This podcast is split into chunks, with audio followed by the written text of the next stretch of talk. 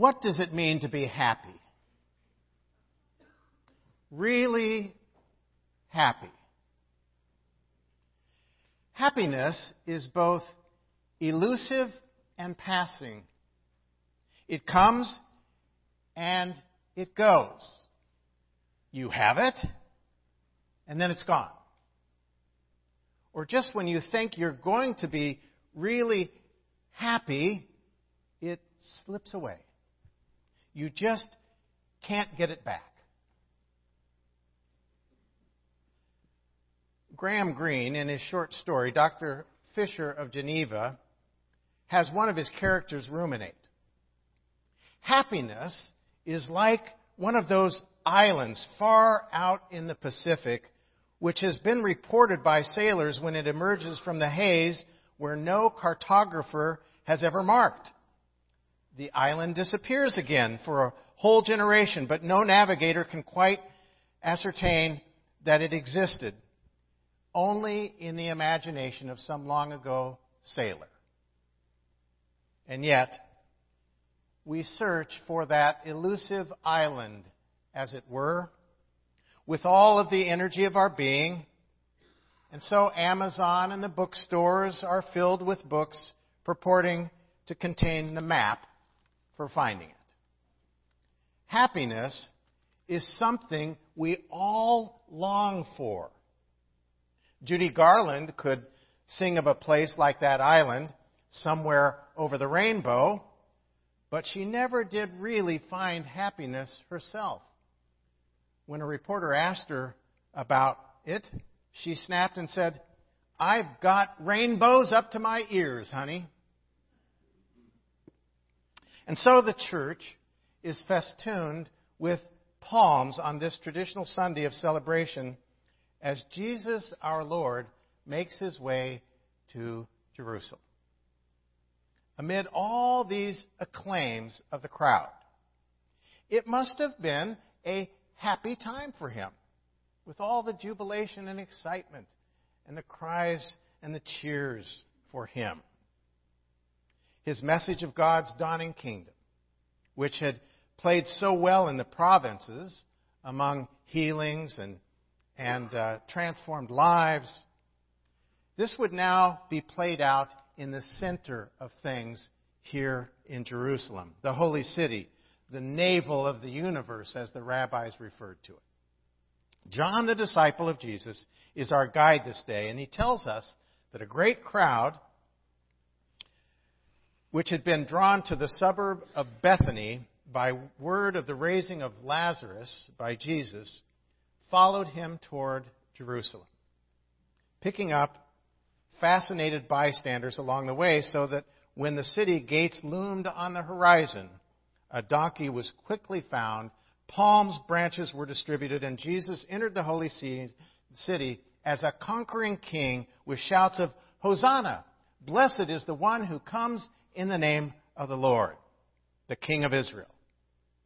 And then you recall the Pharisees said, "See, we can do nothing. The whole world has gone after him." And then John tells us something which cannot be found in any of the other gospel accounts. There were Greeks who were gathering in the crowd. Seekers, if you will. They weren't Jews. They were of another culture. Yet they were seeking. They were looking. And they were attracted to this moral and religious vision that Jesus had offered. And so they came to Jerusalem for the Passover. And now, in the midst of this tumultuous celebration, some of them, they spotted Philip, who, by the way, was also a Greek. And they went to him because he spoke in their language. And they said, "Sir, we wish to see Jesus." What a question. For there he was, coming in on the donkey for all to see. You sense that their question is at a deeper level. "Sir, we want to see Jesus." Well, you know how it is.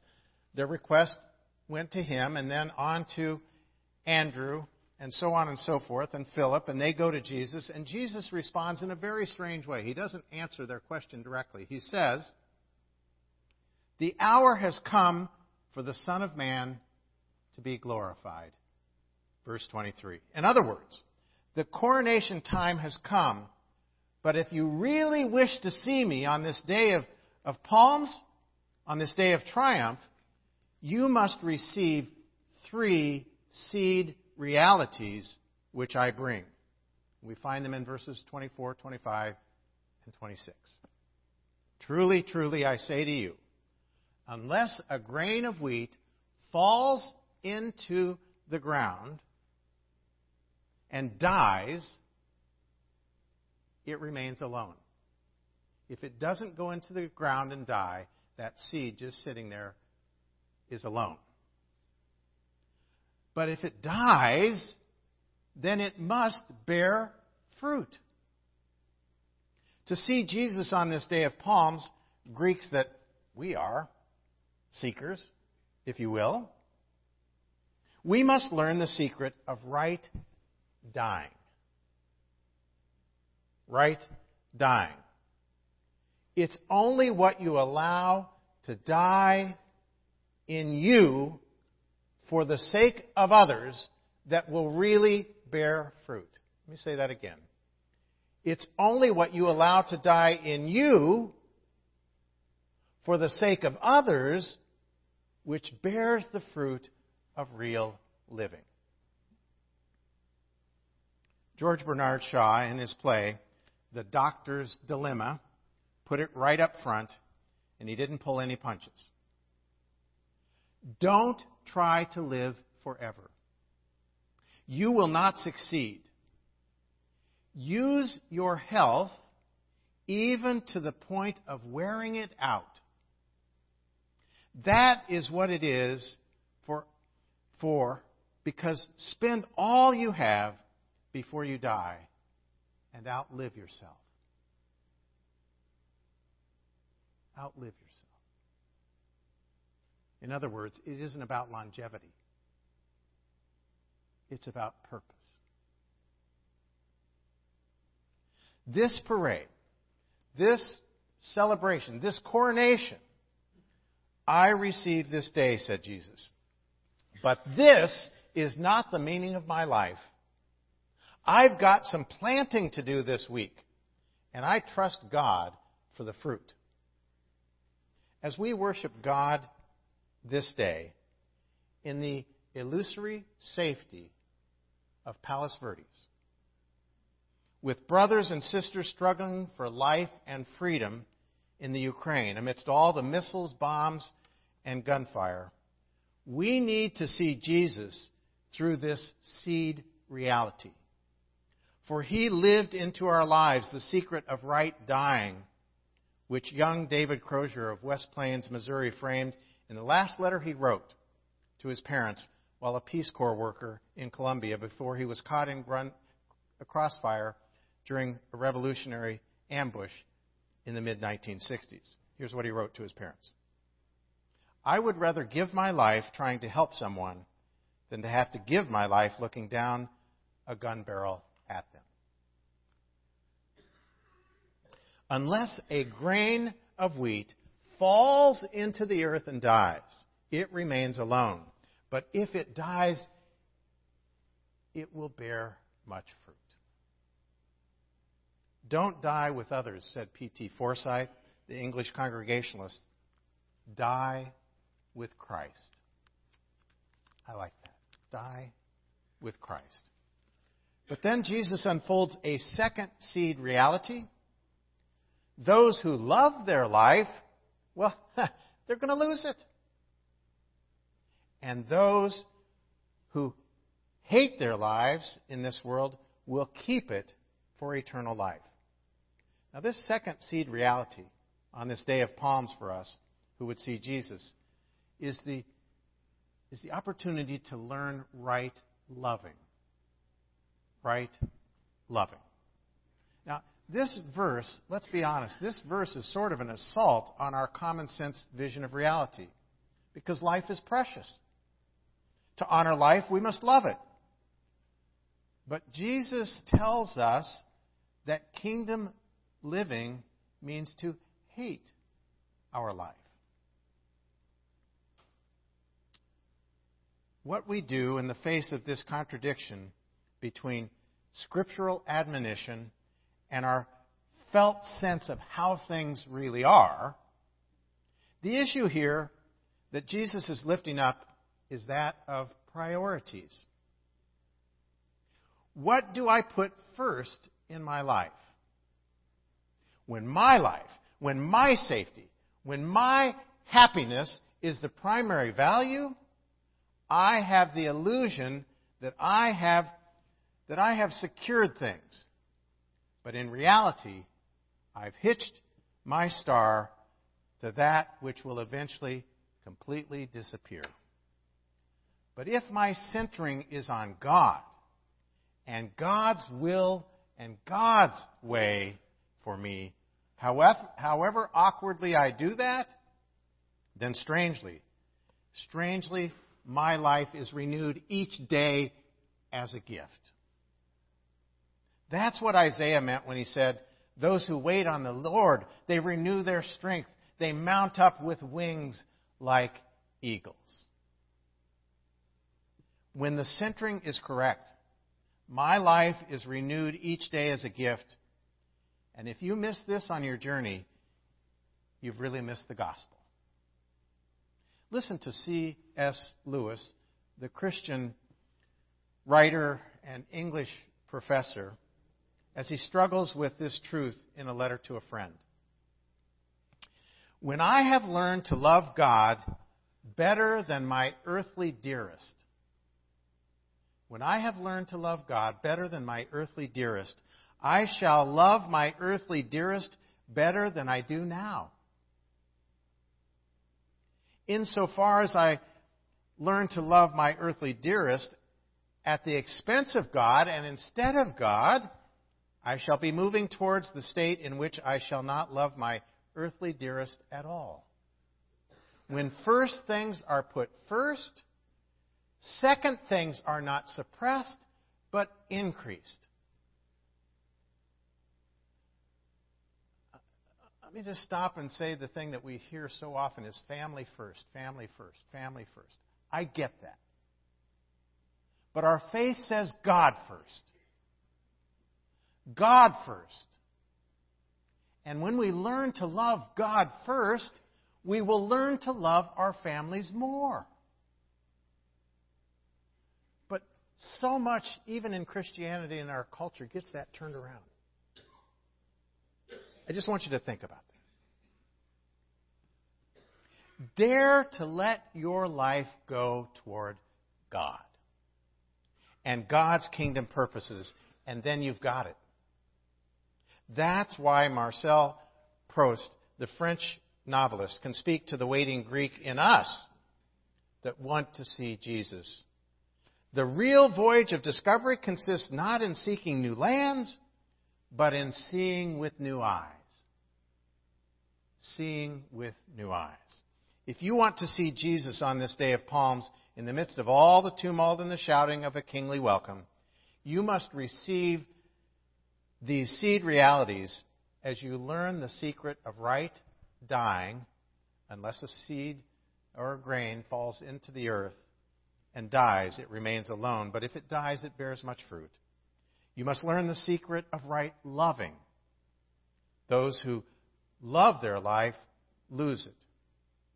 And those who hate their life in this world will keep it for eternal life. Here we're not talking about hating our life as our life itself. What I'm trying to say is giving up the self-centered self that puts the self at the center of everything and putting God at the center. It's letting go of the self-centered self to embrace a God-centered self. And then thirdly, you must learn the secret of right serving. "Whoever serves me must follow me," verse 26. What does it mean to follow Jesus? That's what we're about on our Lenten sermon series, Following Christ. To follow Christ. What does it mean? We're going to go from this place to enter a week, this Holy Week, in which we remember Jesus and these seed realities which he lived into our common life. The grain of wheat fell to the ground in his crucifixion. Think about it. The grain of wheat fell into the ground in his crucifixion. But it did not remain alone, for in his willingness to let his life go, he released into the Christian community the reality of resurrected life, kingdom life, eternal life. Same reality, different words, which is life which dares to follow Jesus right here and now. Karl Barth could remind us, strictly speaking, there are no Christians. There is only the eternal possibility of becoming Christian. The Christian life is a way, not an arrival. The Christian life is a possibility, not a possession. The Christian life is a process, not a permanence. And as we seek to follow the Galilean wanderer, to absorb his teachings and receive our own personal life as renewal and gift, we begin to see him as Savior and Lord, the one we submit our lives to. And